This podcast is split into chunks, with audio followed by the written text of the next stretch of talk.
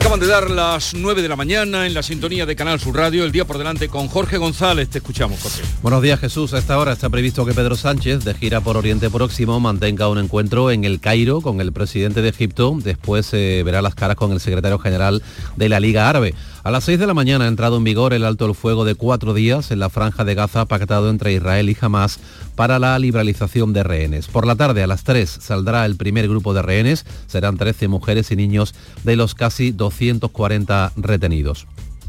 La huelga de Renfe ha quedado desconvocada tras haberse alcanzado un acuerdo entre los sindicatos convocantes y el Ministerio de Transportes. No obstante, se mantienen los servicios mínimos por la huelga general convocada para hoy por el sindicato Solidaridad, que comenzó la pasada medianoche contra la amnistía. El lema es frente a la desigualdad, frente a la traición. Esta tarde han convocado una manifestación en Madrid. Los sindicatos mayoritarios dicen que esta huelga es ilegal por basarse en motivos de carácter político. El ministro de la Presidencia y Justicia, Félix Bolaños, se va a reunir a las 11 de la mañana con el presidente del Consejo General del Poder Judicial, Vicente Aguilarte. Habrá así la primera ronda de contactos con el sector de la justicia a pocos días de que el Consejo cumpla cinco años en funciones.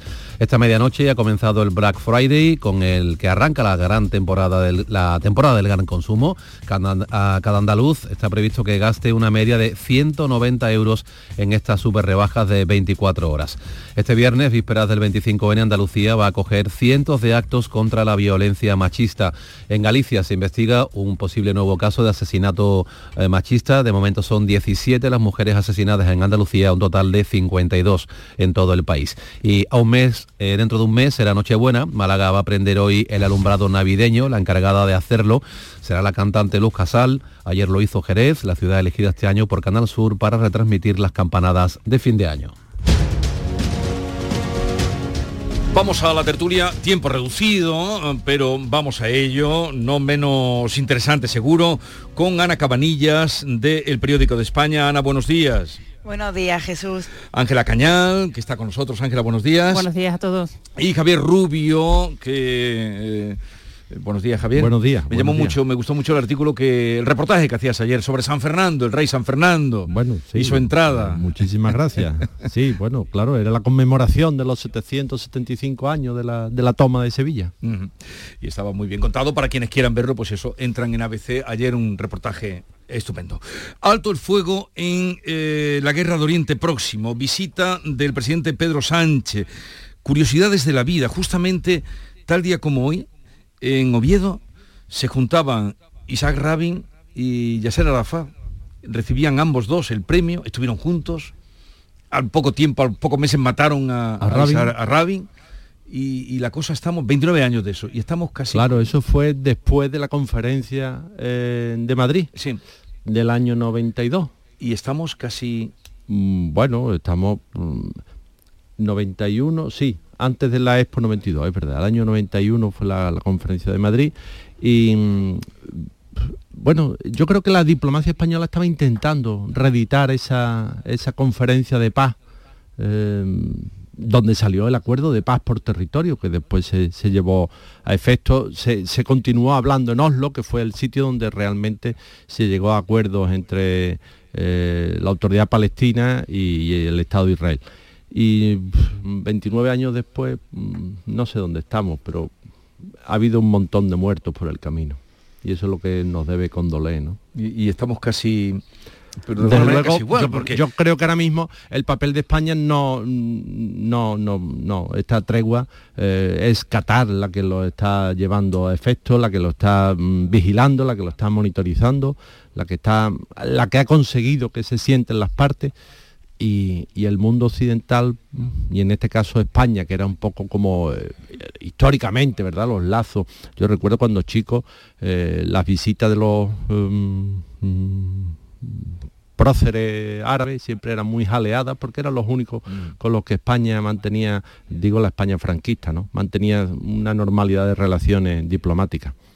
y sin embargo no teníamos relaciones con Israel tú apuntas por el papel o el poco papel que tiene Occidente y España, pero también por la situación que, es que claro. se siguen matando. Sí, bueno, 30 años después estamos en una situación pues, pues peor y es desolador ver lo poco que se ha avanzado. Y yo creo que la comunidad internacional, o como decía Javier Medio, la comunidad occidental, Europa, Estados Unidos, tiene que aprender de que un conflicto y una situación de esta no puedes dejarla en stand-by como ha estado todos estos años, pensando que había un status quo que se podía manejar un poco solo, porque cuando eh, tú condenas a un territorio o a una situación de conflicto y tensión tan fuerte durante tantos años, es inevitable que en algún momento salte como, como está saltando. ¿no? Yo me alegro y, confío en que esa pausa humanitaria, o porque no se puede llamar alto el fuego, se respete por ambas partes. Va a ser muy breve, va a haber muy poco tiempo para, para que ingrese ayuda humanitaria. Sabemos que va a ser eh, insuficiente para la tragedia y las necesidades que tienen allí los gazatíes, pero por poco que se pueda ayudar, pues algo será, aunque sea un alivio momentáneo y estoy deseando, por supuesto, ver la liberación de esos rehenes mm. israelíes que son, forman parte de, ese acuerdo, además de la liberación de, presos eh, de, Gaza, presos palestinos que están en Israel, que son mujeres y, menores de edad. Yo, eh, coincido eh, con la compañía que es una buena noticia, ¿no? Yo creo que todos debemos celebrar el hecho de que cesen, aunque sea durante unos días, eh, esos bombardeos. Son cuatro días, decían que era ampliable a diez en el caso de que jamás cumpliera esa, esa, liberación de rehenes ¿no? que, se había, que se había acordado que empezará hoy a las cuatro de la tarde. pero bueno, no nos olvidemos de que es una pausa es una pausa en un conflicto que hace 30 años estaba y que, y que nada eh, nos dice que, pueda acabar de manera, de manera inminente. ¿no? Yo creo em, que, esto sí que pone relevancia, como tú muy bien comentabas Jesús, eh, un poco la irrelevancia eh, de Occidente y en este caso se ha hecho palmaria también la irrelevancia de España. en este caso, que siendo la presidencia europea mm, durante este semestre pues pidió una conferencia de paz que ha sido eh, ignorada rotundamente, ¿no? Entonces, yo creo que Sánchez ha ido eh, en, esta, en esta gira que, eh, que, ha hecho por Israel, por, bueno, que se ha reunido también con, el, con la autoridad palestina y ahora hoy viajaba a Egipto, eh, también para exponer un poco posiciones. y yo creo que sí que es verdad que, que, ahí sí Sánchez puede sacar algo, porque si Sánchez sabe hacer algo y hay que reconocerse, lo hace muy bien, que sabe recoger, en mi opinión, el sentir social. Y, sí que es verdad que todos estamos mm, aterrorizados con las imágenes que vemos. Eh, eso no justifica para que jamás un grupo terrorista utilice a la población civil como escudo, pero, las imágenes son insoportables. Y yo creo que eso toda Europa eh, y toda la población, que, es una Europa civilizada, por decirlo así, eh, es sensible a esas imágenes igual que Israel es sensible a la opinión de Europa. Y yo creo que precisamente esa sensibilidad es la que ha hecho que se produzca hoy el alto al fuego y es la que puede hacer que Israel eh, se mueva en sus posiciones eh, y, haya algún tipo de, viraje ¿no? en, esta, en, esta, en estos bombardeos sin piedad, que, por otra parte eh, tampoco nos debemos olvidar de que efectivamente que Israel es el, el primer frente al que se enfrenta jamás, que no olvidemos que es un grupo eh, islamista que, que no es que solo persiga eh, la causa israelí, sino que al final lo que quiere es una, una guerra de religiones y una, una guerra casi de civilizaciones. ¿no? Yo, yo creo que el fracaso de esa conferencia de paz era algo que podíamos prever. Creo que Israel no está ahora mismo en ese código para nada. Israel está claramente en un momento de, guerra total contra Hamas y no está por la labor de sentarse a discutir ahora mismo absolutamente nada más que la, que la derrota incondicional del enemigo. ¿no? Mm, es verdad que eh, Pedro Sánchez lo que ha ido a trasladar al gobierno de Israel, a Netanyahu, Básicamente es la posición del Consejo Europeo, la declaración que, todos los ministros de Exteriores realizaron en octubre, que básicamente es Israel tiene todo el derecho a defenderse de un ataque de esta magnitud, por supuesto, pero debe hacerlo bajo las condiciones del derecho internacional y que la protección de los civiles es algo fundamental. ¿no? Pues básicamente esto es lo que le ha trasladado. Es verdad que con unas palabras y unas expresiones que quizás nos ha sorprendido por, porque son muy directas y creo que, como decía Ana, trasladan bastante bien lo que es el sentir de la mayoría de la ciudadanía de Europa que entiende perfectamente la necesidad de respuesta a Israel, pero que estamos horrorizados ante las imágenes que estamos viendo todos los días. En fin, eh, veremos. Eh, son cuatro días, a ver qué pasa después de, estos cuatro días. Ojalá que puedan ser más, pero bueno. Ser más. Yo, no sé si Netanyahu habla español. El padre sí. El padre Netanyahu es un hispanista de primer nivel que ha estudiado los judíos en España. ¿Y qué quiere decir con eso? ¿Que se habrán entendido? No, no lo sé, sí, porque yo he escuchado las declaraciones. Pero en ha hablado en inglés, sí. Han hablado en inglés y tal, ¿no? Pero, pero no lo sé. No, eso también, bueno, da idea, ¿no? Acerca y une. Claro, claro. Y, o sea, el, pueblo judío lo tenemos nosotros muy cerca aquí. ¿no? Tenemos una herencia común.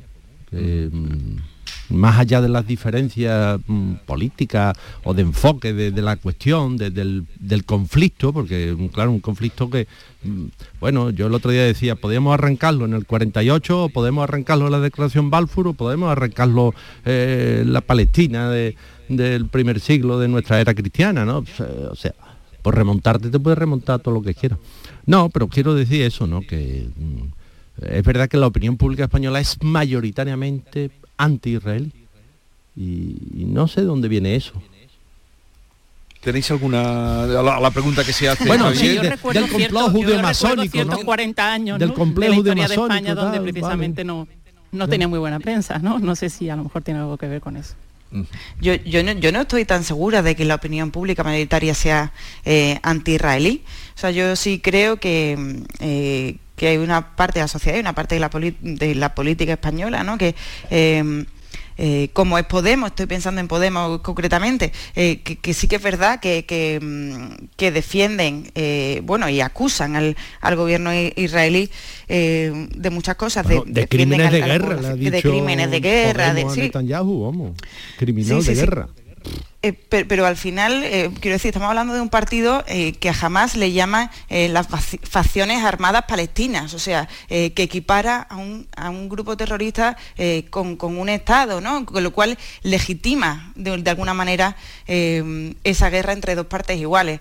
sí que es verdad que hay sensibilidad por la población, por la población civil, pero bueno, yo eso de que sea una opinión una opinión pública mayoritaria anti-israelí tampoco, eh, tampoco, tampoco estoy tan segura. Sí, sobre este punto sí que, em, y, sobre esto que hablamos, ¿no? de, em, de, una guerra entre dos partes iguales, eh, me gustaría hacer referencia a un comentario que a mí me llamó muchísimo la atención, no sé si, a vosotros os pasará igual, eh, sobre las palabras de Sánchez de ayer, que dijo algo así como que en España entendíamos muy bien lo que, lo que es el golpe del terrorismo porque eh, también teníamos pasado terrorista eh, y venía a decir algo así, eh, que teníamos la experiencia de que exclusivamente no se termina con el terrorismo con el uso de la fuerza, ¿no? como llamando al diálogo. A mí esto para empezar me parece una comparación muy desafortunada, porque en España no hubo una guerra, no hubo una guerra, no hubo un, conflicto entre dos partes, sobre todo porque a estas, sobre todo, no, no, y no por la escala, sino porque es que a ETA no se le derrotó con el uso de la fuerza, se le derrotó policialmente y sobre todo socialmente, socialmente.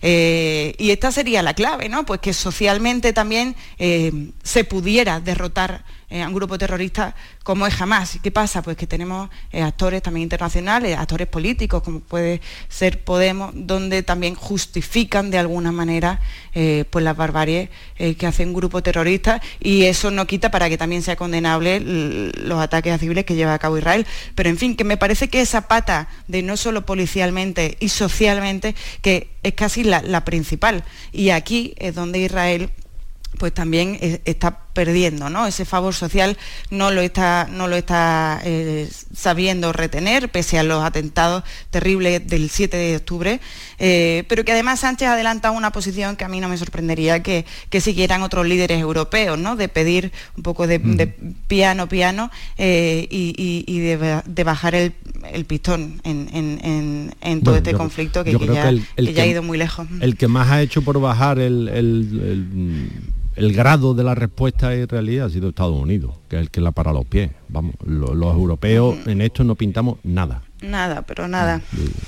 La prueba está que es Qatar la que está llevando adelante la negociación. Eh, Europa no, no está.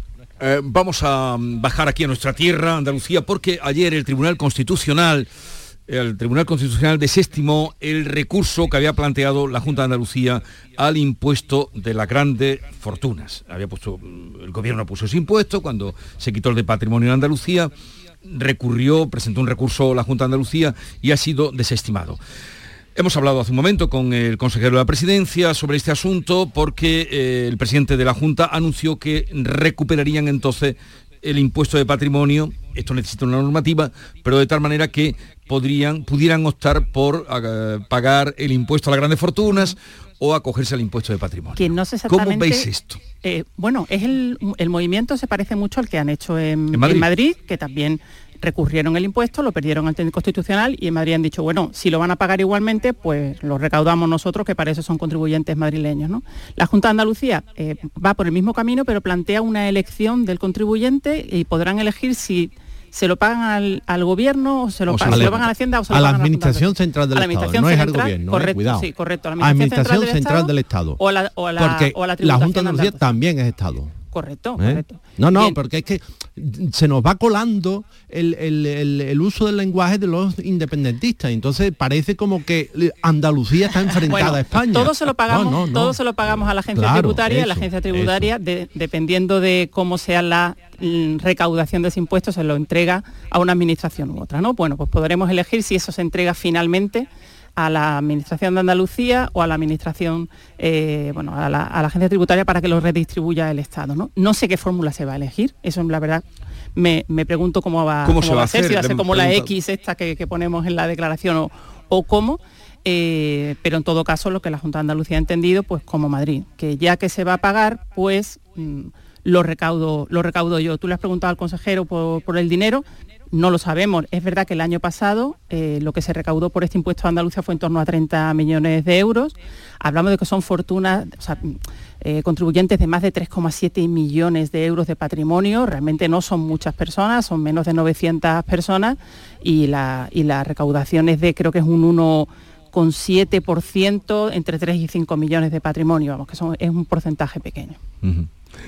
Bueno, pues es que, el mundo ideal, ¿verdad? Sería en que se pusieran de acuerdo eh, la Administración Central del Estado, el Gobierno Central y el Gobierno Autonómico, los gobiernos autonómicos, se acordaran una financiación justa, se mm, decidiera una arquitectura mm, impositiva mm, para todo el mundo, ¿no? Que aquí pues va cada uno reaccionando, ¿verdad? Yo retiro el impuesto y entonces te pongo un recurso y entonces yo te pongo otro un impuesto, yo recurro y ahora me lo tumba y entonces yo hago el siguiente movimiento.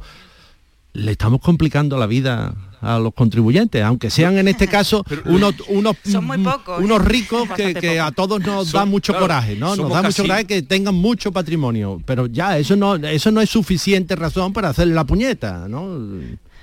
Y al final, pues todo esto lo que hace es eso, es hacerle la puñeta al, contribuyente. ¿Entiende esto el ciudadano? No, el ciudadano, primero porque no tenemos 3,7 millones de patrimonio. tenemos un pisito, tenemos un pisito y una cuenta corriente que está tiritando como, como estos días de que está haciendo frío, ¿no? Y eso es nuestra mm, realidad común, ¿no? bueno, el que puede pagarse la vivienda, claro, con, los precios que tiene. Y, entonces, claro, se nos escapa de nuestro entendimiento eh, estas fortunas de 3,7 millones de euros, pues ya bastante dinero es, ¿no? Entonces, bueno. Pero, pero ya digo que, no es suficiente pensar que son unos mm, privilegiados porque la vida les ha, mm, fortuna les ha sonreído, porque lo heredaron, o yo qué sé por qué, siempre que sea por medios lícitos. Lo que yo me pregunto, ¿los ciudadanos entienden esto? Y dice Javier que no. Y Ángela. bueno, yo creo que los ciudadanos. tratamos de explicárselo lo que ha pasado. Al, ciudadano le da igual porque la mayoría no tiene 3,7 millones de euros en su cuenta bancaria. Ojalá lo tuvieran. Lo que sí que es verdad que al final, eh, y lo que se hablaba en el recurso eh, presentado, es que esta decisión del gobierno lo que hace es limitar hasta hasta, cierto punto esa autonomía financiera. Y yo más allá de este impuesto, que es que efectivamente es que le interesa muy poco, 800 y pico personas 865 que tampoco, que tampoco es que es que nos vayamos a echar la mano Ángela que, que 30 millones. Yo he preguntado por dos veces que cuánto dinero es. Eh, Vamos, yo lo, por, lo, por lo que se ha publicado, que eran 29 mm, Sí, 30 y... no, sí.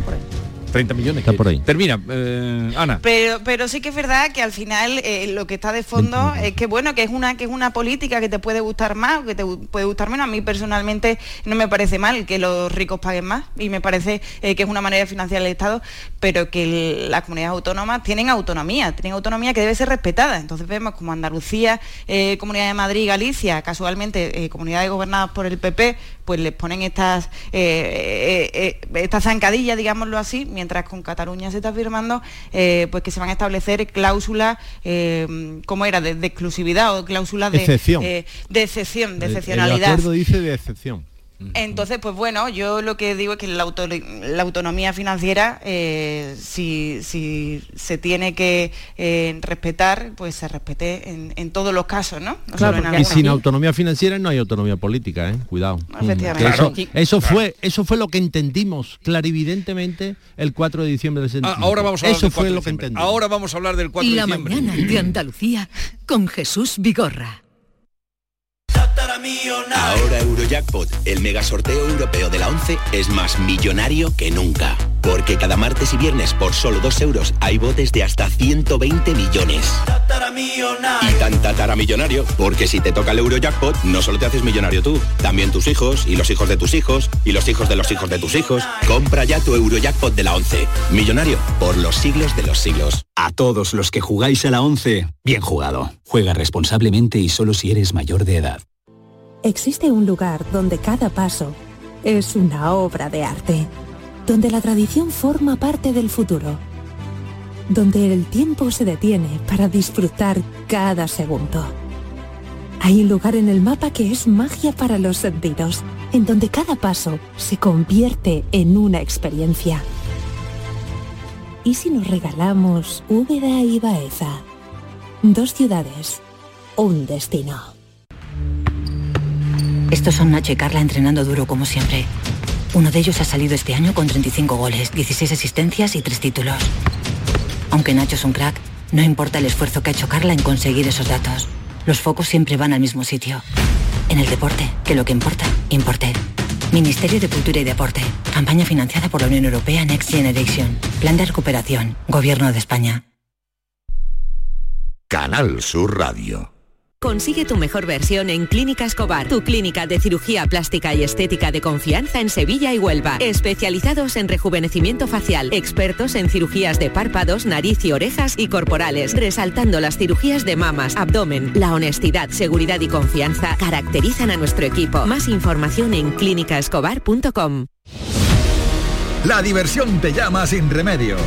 Saborea cócteles únicos, vibra con la música y grita de emoción con los partidos más épicos en Sin Remedio Premium Cóctel. Ven a conocernos y no te quedes sin tu reservado. Calle Arcos 33 Los Remedios.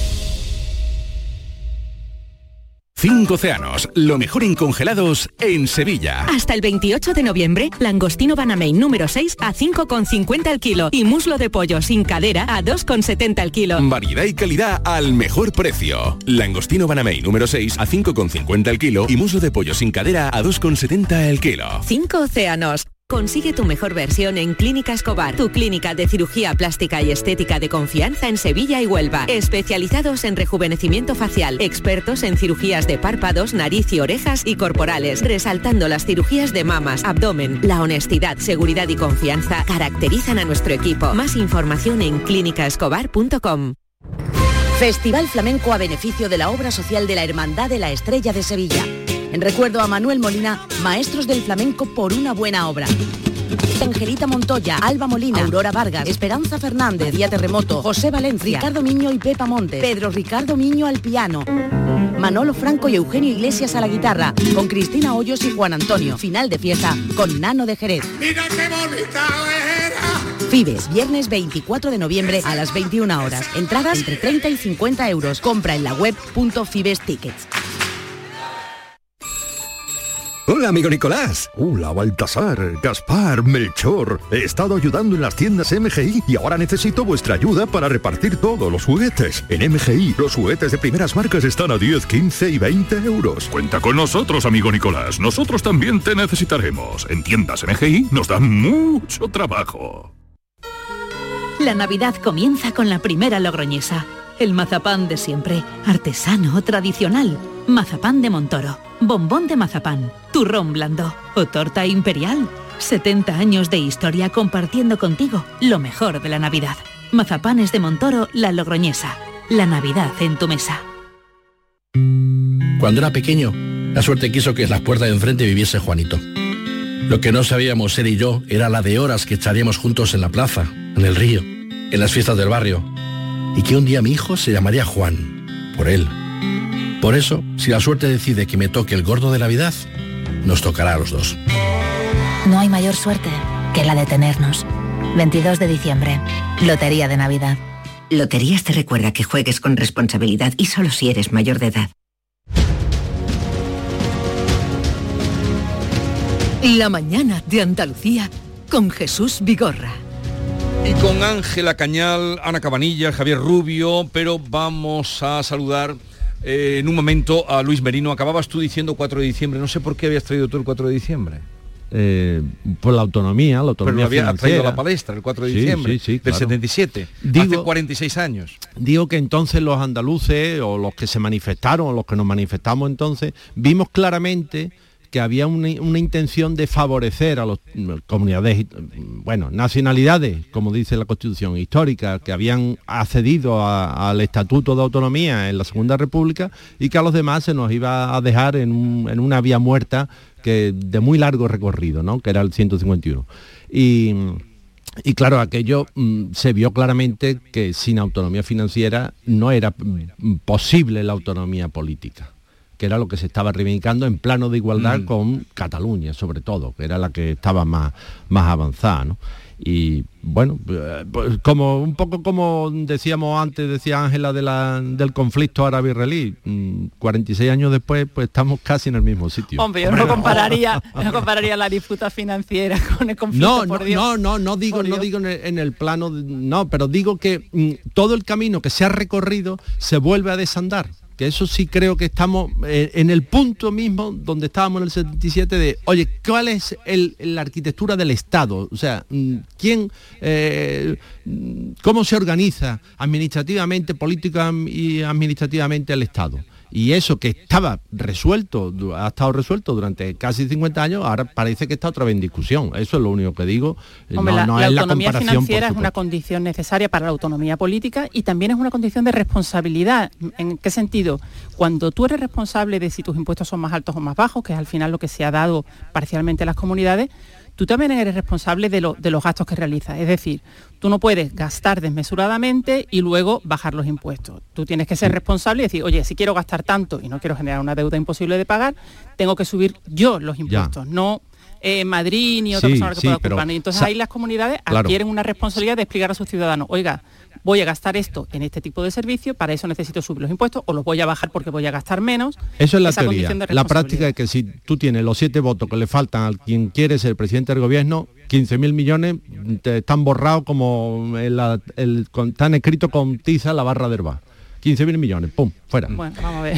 Pero un momento, esperar un momento que voy a saludar a Luis Merino, es presidente de Civisur, que es la Asociación Cívica del Sur, eh, ese es su nombre, se constituyó en el 2015, aglutina más de 40 profesionales de Málaga y Sevilla, profesionales independientes, pero que quieren impulsar un acto frente a las desigualdades entre territorios por el pacto del gobierno de Sánchez y los independentistas. De tal manera que han hecho un llamamiento a una manifestación el día 3 de diciembre, rememorando en ese llamamiento a lo que ocurrió hace 46 años en la manifestación del 4 de diciembre de 1977. Señor Luis Merino, buenos días.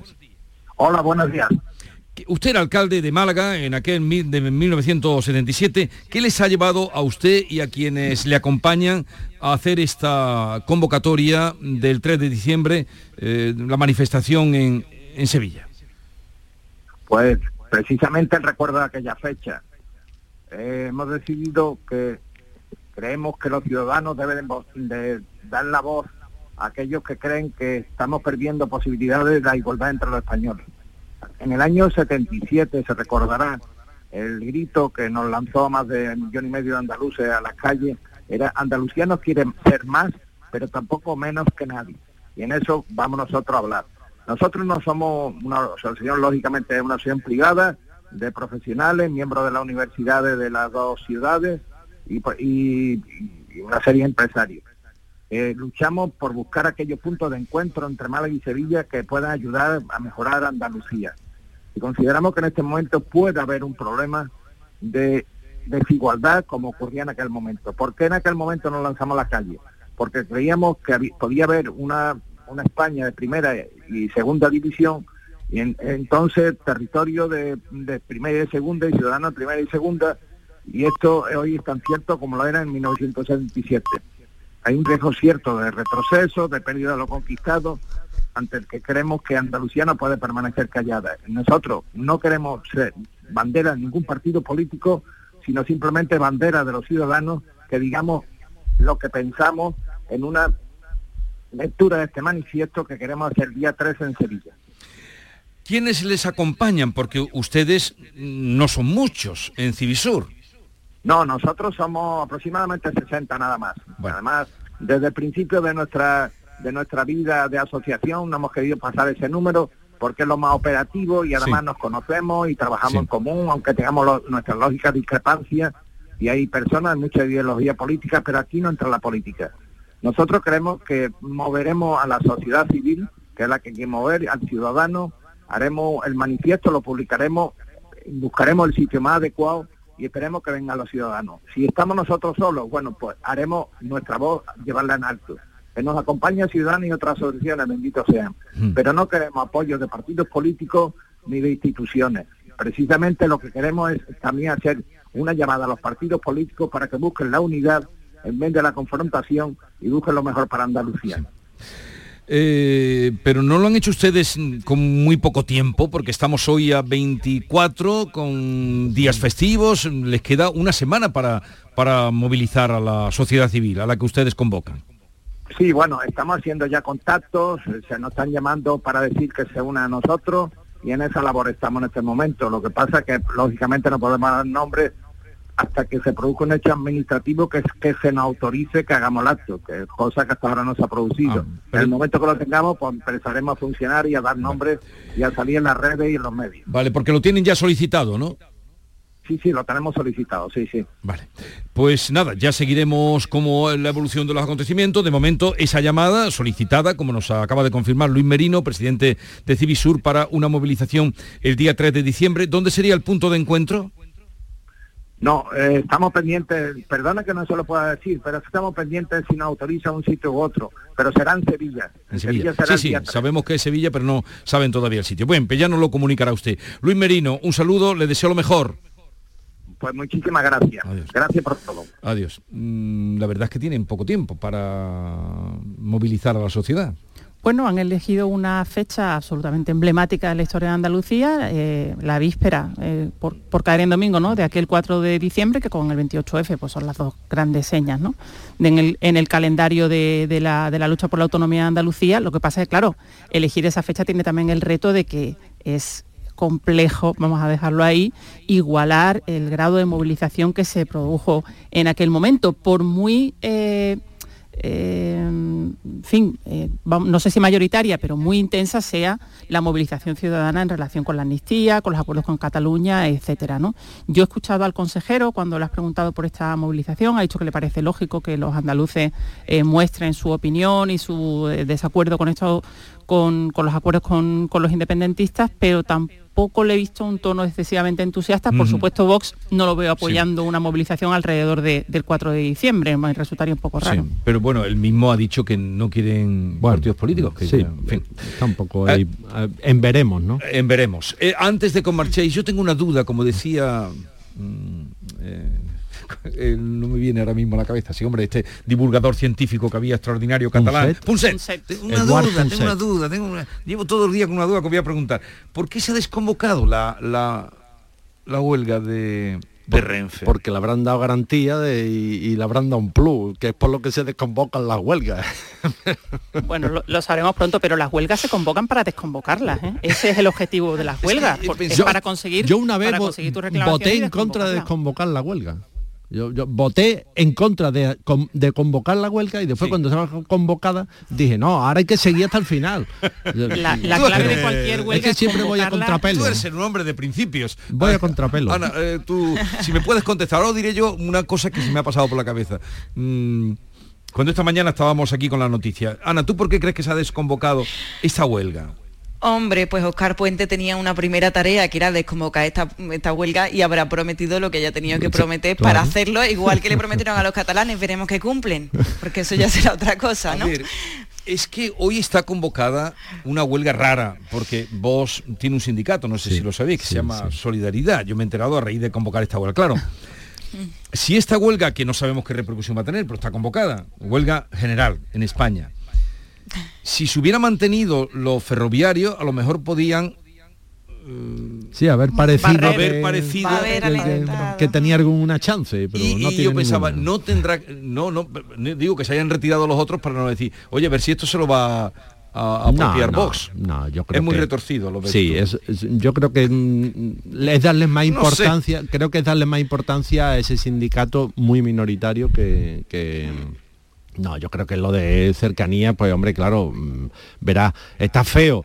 que el, partido que sustenta el gobierno y el gobierno que ha surgido de ese acuerdo parlamentario mm, pacte con Cataluña una cosa y después los propios trabajadores que son los afectados se mm, levanten eh, eh, eh, y te digan que no, que, es un disparate, porque lo han dicho, ¿no? O sea, ahora ya podrán desconvocar y podrán tranquilizarse y podrán decir que, están de acuerdo, pero lo primero que han dicho es que es un disparate y que va a desarticular la red mm, ferroviaria nacional.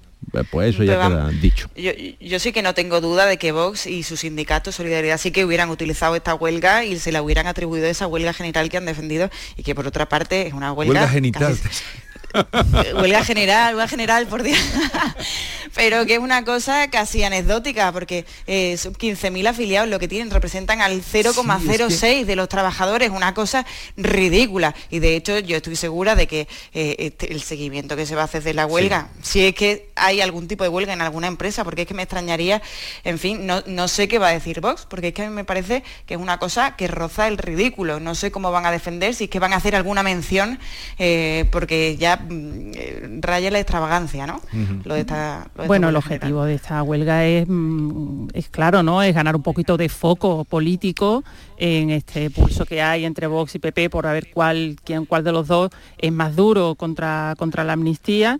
Y a Vox se le ha ocurrido esto, como se le ha ocurrido presentar un montón de, de querellas disparatadas mm, por todo, ¿no? Cada, cada vez que, se, que hay cualquier de- declaración o cualquier movimiento, pues planta una querella sin saber muy bien ni contra quién ni por qué. Y claro, teniendo, como tú dices, el 0,06 de representación sindical, un sindicato del que, igual que Jesús, muchísima gente no ha escuchado hablar en, en su vida y que además no tiene que ver con derechos laborales que estén en peligro, sino, bueno, fundamentalmente una, una huelga de carácter político. En fin, eh, ya veremos qué pasa. De momento, ¿también se ha desconvocado la del puente?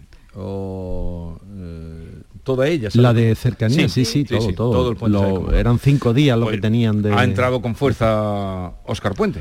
Eh, bueno, ya Nadie entró lo con dudaba. fuerza, ¿no? ¿Eh? Ha entrado...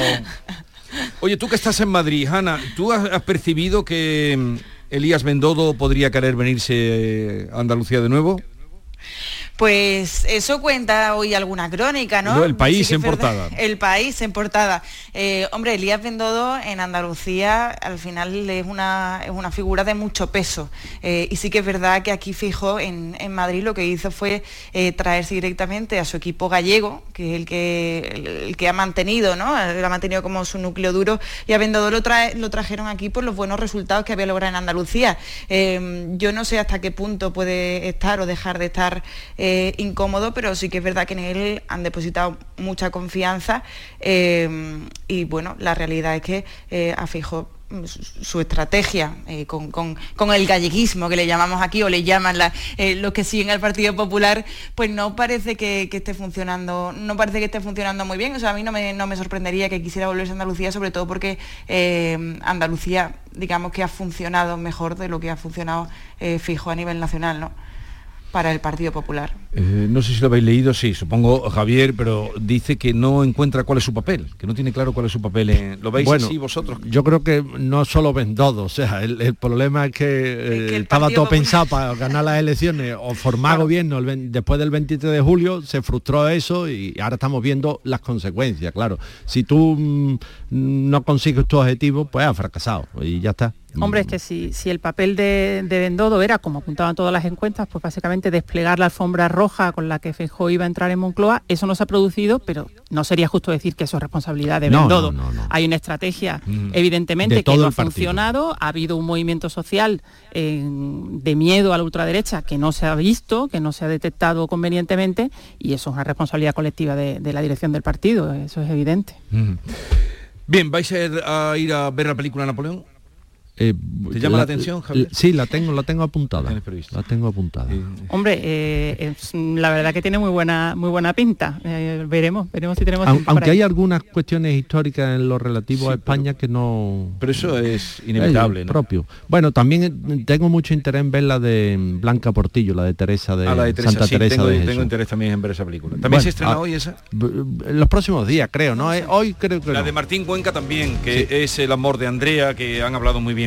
Pero mm, 200 películas se han hecho de Napoleón. Me he enterado a raíz de este ¿De? estreno, de Napoleón. Ah, bueno, claro. Hombre, es que yo creo que Napoleón es la figura histórica con más biografía y con más eh, estudios sobre, sobre- Bueno, primero Hitler, ¿eh? Mm.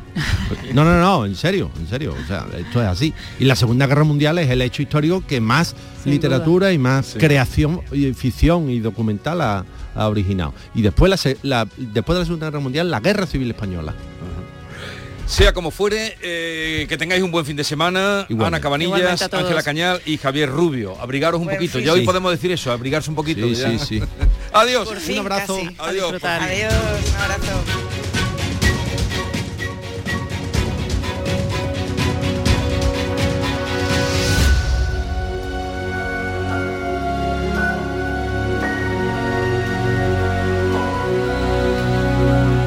Esta es La mañana de Andalucía con Jesús Vigorra, Canal Sur Radio.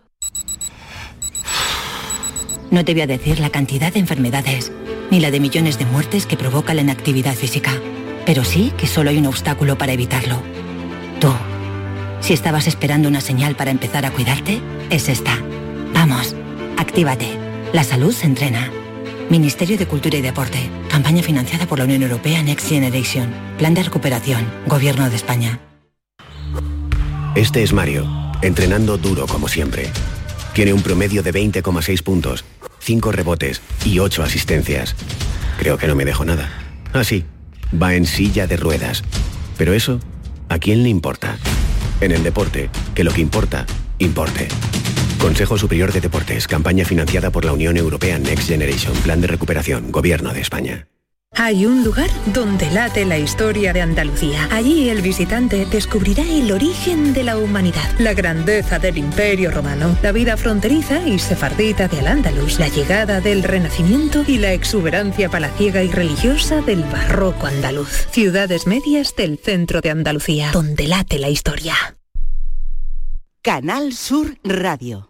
Clínica Lawens se ha convertido en una referencia de la medicina estética en Sevilla, con una trayectoria impecable de 30 años y un equipo médico estético reconocido a nivel internacional. Clínica Lawens es la primera opción para tratamientos de rejuvenecimiento facial y corporal para hombres y mujeres. Ponte en manos de los mejores profesionales. Clínica Lawens, a la vanguardia de la medicina estética.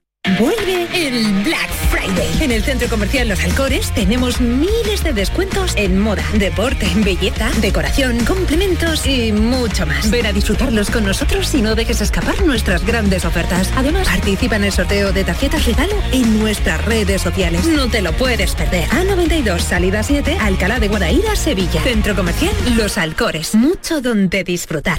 Ya está aquí la Black Week de Vueling para que dejes de acumular cosas que no necesitas y empieces a coleccionar destinos. Así que ya sabes, este año por Black Friday cómprate París y Ámsterdam y Praga y Londres y Gran Canaria. Con la Black Week de Vueling, vuela tus destinos favoritos a un superprecio. Entra ya en vueling.com. En Solarrica sabemos que hay regalos que no caben bajo el árbol. Abrazar, cocinar, reír, disfrutar, brindar, celebrar, porque lo que realmente importa cuesta muy poco.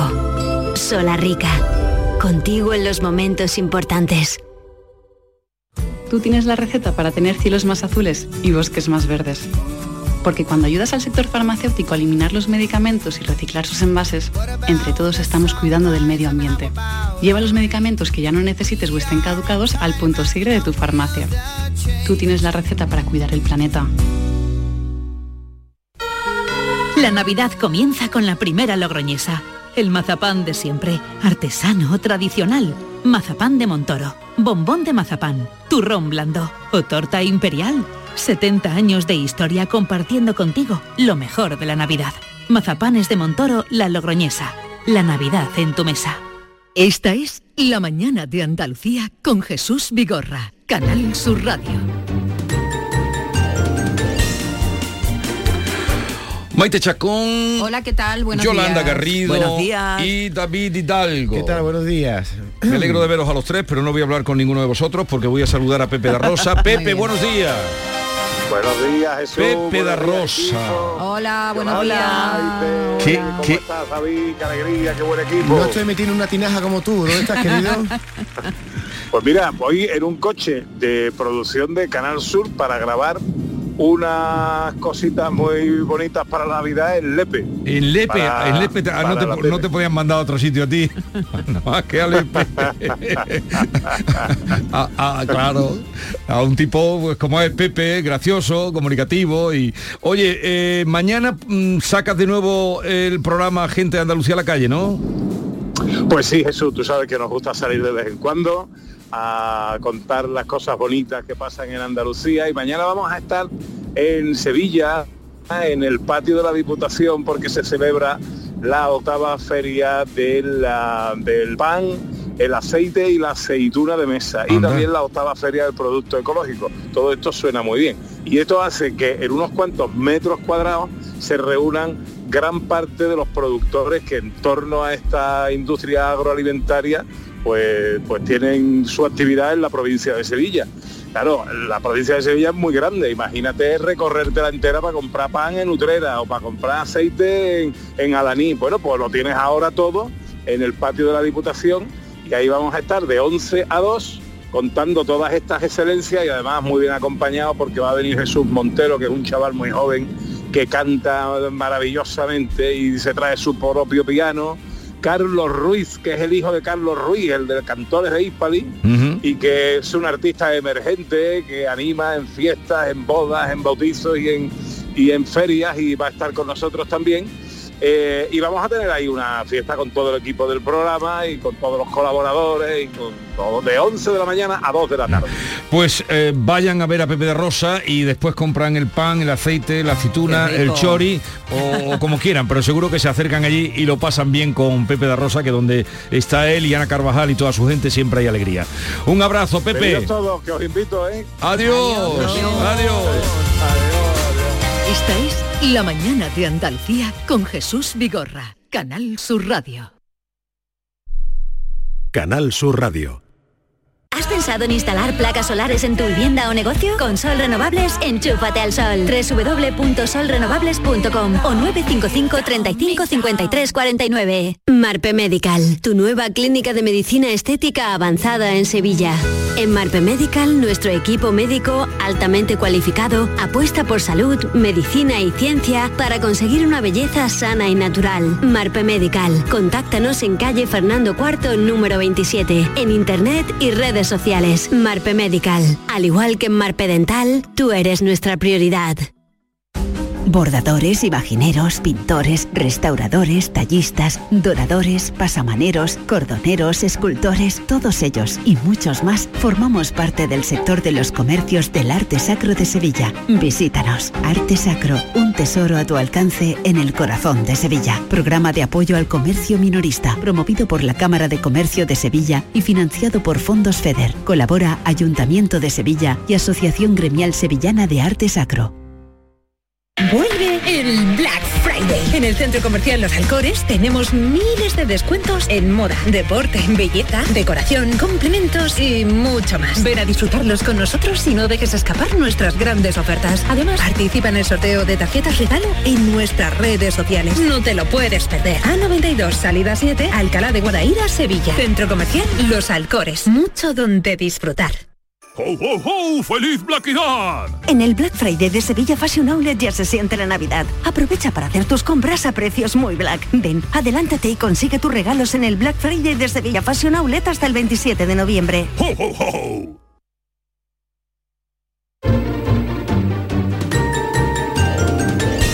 Esta es La Mañana de Andalucía con Jesús Vigorra. Canal David. Hidalgo, pero otra vez me vas a hablar de Shakira, David. Llevas una semana hablando Bueno, de pero- Shakira, toda semana de pero- Shakira. Perdona, querido, pero traigo datos nuevos de Shakira y es que... Da- dale, señor, dale ahí, dale ahí.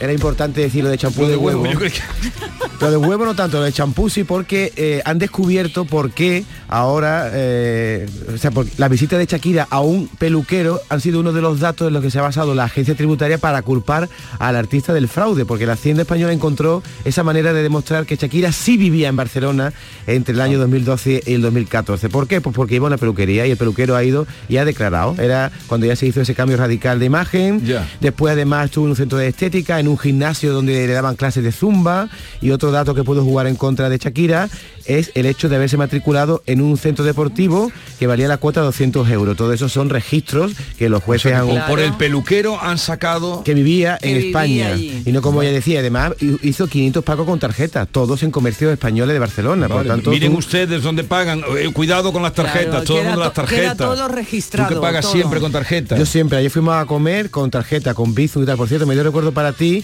Modesto Barragán. Que ¿Dónde lo encontraste? No, estábamos cenando, ayer hicimos una En cena. una librería. Lo del programa. Era No. una fiesta, sería. Era una cena y aparecieron por ahí Modesto Barragán y otros amigos y me dijo que nos escucha todos los días a esta hora. Y Un que abrazo, ya lo sé porque me manda cositas Ah, que modesto. vosotros hacéis cena de programa, de final de programa. Nosotros Sí. nunca hacemos cena de final de programa. del programa de Yuyu nos reunimos ayer y cenamos todos juntos a ver cuando tú nos invitas a algo. y tan pro- ¿Quién pagó? ¿Yuyu pagó? Yuyu hizo así, pom, pom. Vigorra. Y pagó toda la comida. No, no, no, no, no, no, no. Míralo. Cuando me toque la lotería. Eh, a todos los que quieran tentar la suerte con nosotros, no quiten la radio a las 10 por de la nada del mundo. Si tienen que salir de casa, eh, llévense el pinganillo porque vamos a hacer una apuesta conjunta para todo el que quiera tentar la suerte con nosotros. Maite, la Mesías y Cerrar los Ojos arrasan en las nominaciones de los premios Feroz 2024, pero estos son, estos son series. Los no, Víctor Erice, ¿cómo va a ser una serie? No, pero lo de la Mesías. La Mesías sí, pero es que los premios feros, que la- los premios de los críticos, le dan lo mismo al cine que a las series. Todo producto audiovisual. La Mesías. La Mesías. El Bueno, Mesías. eh, este es el grupo Estela Maris. A ver, sube. Hablando con un coco. Estela Maris, Estela Maris, Estela Maris, Estela Maris, Estela Maris, Estela Maris. Qué difícil la letra. Tú sabes de qué, de qué va este, de, de qué va la Mesías, ¿no? ¿Sabes de qué va la no, Mesías no de tengo, los Javis? No tengo mucha idea. Bueno, La Mesía de los Javis es una serie que está triunfando muchísimo, que habla de la, la historia de una señora, bueno, en realidad empieza cuando ella es joven y tiene dos niños muy pequeños, una chica que está un poco perdida y de pronto pues mm, descubre la religión, conoce a una persona y descubre la religión. ¿Tienes tráiler? Venga, tráiler.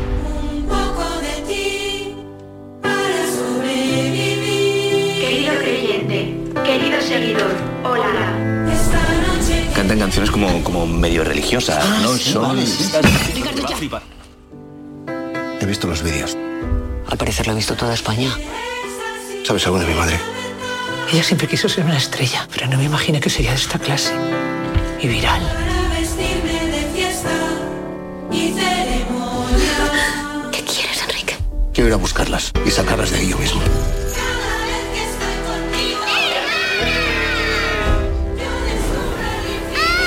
¿Cuántos años llevan sus hijas sin salir de casa? Tengo miedo. Bueno, eh, una mujer que descubre la religión y entra en una especie de vorágine, ella se cree que es una mesías enviada por Dios, que habla con Dios directamente y forma este grupo musical con sus hijas, un grupo musical de pop cristiano, que tú sabes que ahora está muy de moda el pop cristiano, ¿no? Ahí está una nominación en los Grammy de pop cristiano. Y el chico este que está teniendo tanta, tanta, tantas visualizaciones... Nos miramos unos a otros diciendo, pero ¿No lo yo no sabía. No, raras. pero ¿en qué mundo tampoco. vivís? ¿En qué mundo vivís? ¿Sabes Es que últimamente vamos poco a... ¿A dónde? A la calle, ¿no? ¿A la iglesia? a la iglesia, vale. Bueno, pues eh, esta serie de ¿Será los eso? está teniendo muchísimo éxito. La verdad es que los actores están estupendamente y ha tenido muchas nominaciones en los, en los premios Feroz. Eh, y también Víctor Erice, la película Víctor Erice, Cerrar los ojos, eh, con nuestro amigo Manolo Solo como protagonista, con Ana Torrent también, con José Coronado. Y eh, también tienes tráiler, Pues venga, tráiler de Cerrar los ojos. Se llamaba Julio Arenas y era actor. Uno de los más admirados y queridos del cine español. Desapareció de la noche a la mañana, un día de hace 22 años, cuando estaba rodando una película. Estas son las nominaciones de los Feroz, pendientes estamos también de las nominaciones definitivas ya de los premios Goya. Por cierto, ¿cómo fue la inauguración anoche del Festival de Cine que estuviste allí? muy numerosa, mucha gente. Pudimos ver el nuevo edificio rehabilitado de la Real Fábrica de Artillería, que es una maravilla, de verdad merece la Tengo pena. muchas ganas de es verlo. Un, un espacio. A ver, el continente es una maravilla, a ver qué pasa con el contenido. Ahora hay que llenarlo de, de buen contenido. Pero bueno, estaba allí todo el mundo del cine. Eh, pues eso, con mucha ilusión, a ver qué pasa con este festival reducido de Sevilla, que ya sabéis que no tenéis, que no tiene premios, y a partir de hoy ya comienzan la- las proyecciones. Pero estuvo muy bien, muy emocionante, le dieron un, un homenaje a Juan Antonio Bermúdez, al periodista, poeta y alma de la, de la sección Panorama Andaluz durante tantos años. Y, y muy bien, mucha gente, muchas autoridades y mucha gente del cine. Eh, a ver, Yolanda, Mr. Castilla es Mr. Castilla, un profesor andaluz que reside en las Islas Canarias y TikToker, ha utilizado un ejercicio muy novedoso para enseñar una lección a sus alumnos. Pues mira, este profesor, como bien dices, andaluz, vive en Canarias y es TikToker y además se ha hecho viral porque enseña a sus alumnos pues lo que también tiene que enseñar un profesor, que es el estar ahí eh, cerca de sus alumnos, el hacerlos pensar, el tener amigos que te valoren realmente. Es la lección que le ha dado con un ejercicio. Ha hecho que los alumnos fuesen preguntando con una cartuchera de estas de los bolígrafos y demás que llevan los chavalitos al colegio por las clases, que qué valor que le dijeran qué valor tenía esa cartuchera, dependiendo de lo que tenía dentro o no. Cada uno ha dicho una cosa distinta. Con esto, ¿qué es lo que ha conseguido? Pues la reflexión de cómo las personas asignan valor a los demás basándose en sus propios criterios, en las percepciones, que no tienen por qué ajustarse a la realidad. Este hombre hace pensar a sus alumnos, los hace eh, centrarse en el día a día y en el valor de lo que les rodea. Y cada día tiene más asiduos en sus Qué redes bonito, ¿eh? sociales. Una entrevista ya a Mr. Castilla, ¿eh? Me encanta Mr. Castilla, Mira, suena así. Señorita, véndeme este estuche. Vale, este estuche es más elástico del que crees. Te caben más cosas del- de, lo que parecía. Además es súper satisfactorio tocar esto. ¿Cuánto vale? Unos dos euros. Vale, vete a cuartos con el estuche y pregúntale qué precio tiene al profesor de turno. Este ¿Qué era el experimento que... Este es vale? Mr. que hemos dicho, Mister. Mr. eh, Castilla. Castilla, sí señor. Eh, Enseñando.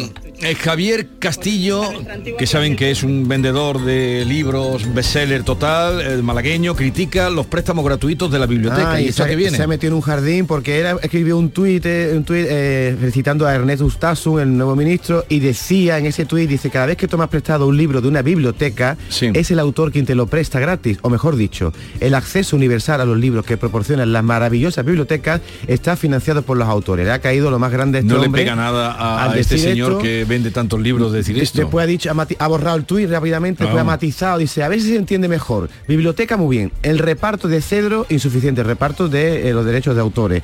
Más corto no lo puedo escribir. Lo que él quiere decir con eso es que hay escritores, no él que gana mucho dinero, sino otros escritores menores que no reciben eh, lo que no merecerían, sé. ¿no? Por la Sería- es que sería eh, quebrar el espíritu de las bibliotecas. además, a ver, ¿Tú cómo lo ves?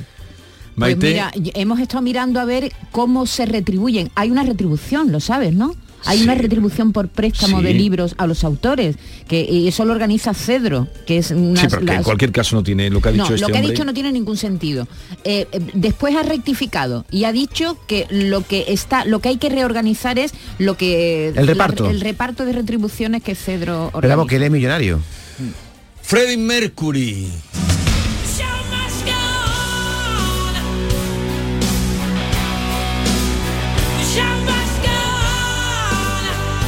Freddie Mercury que murió el 24 de noviembre, tal día como hoy, de 1991. Por tanto, hace 32 años que moría a causa del virus del SIDA, uno de los grandes iconos de la música del siglo XX.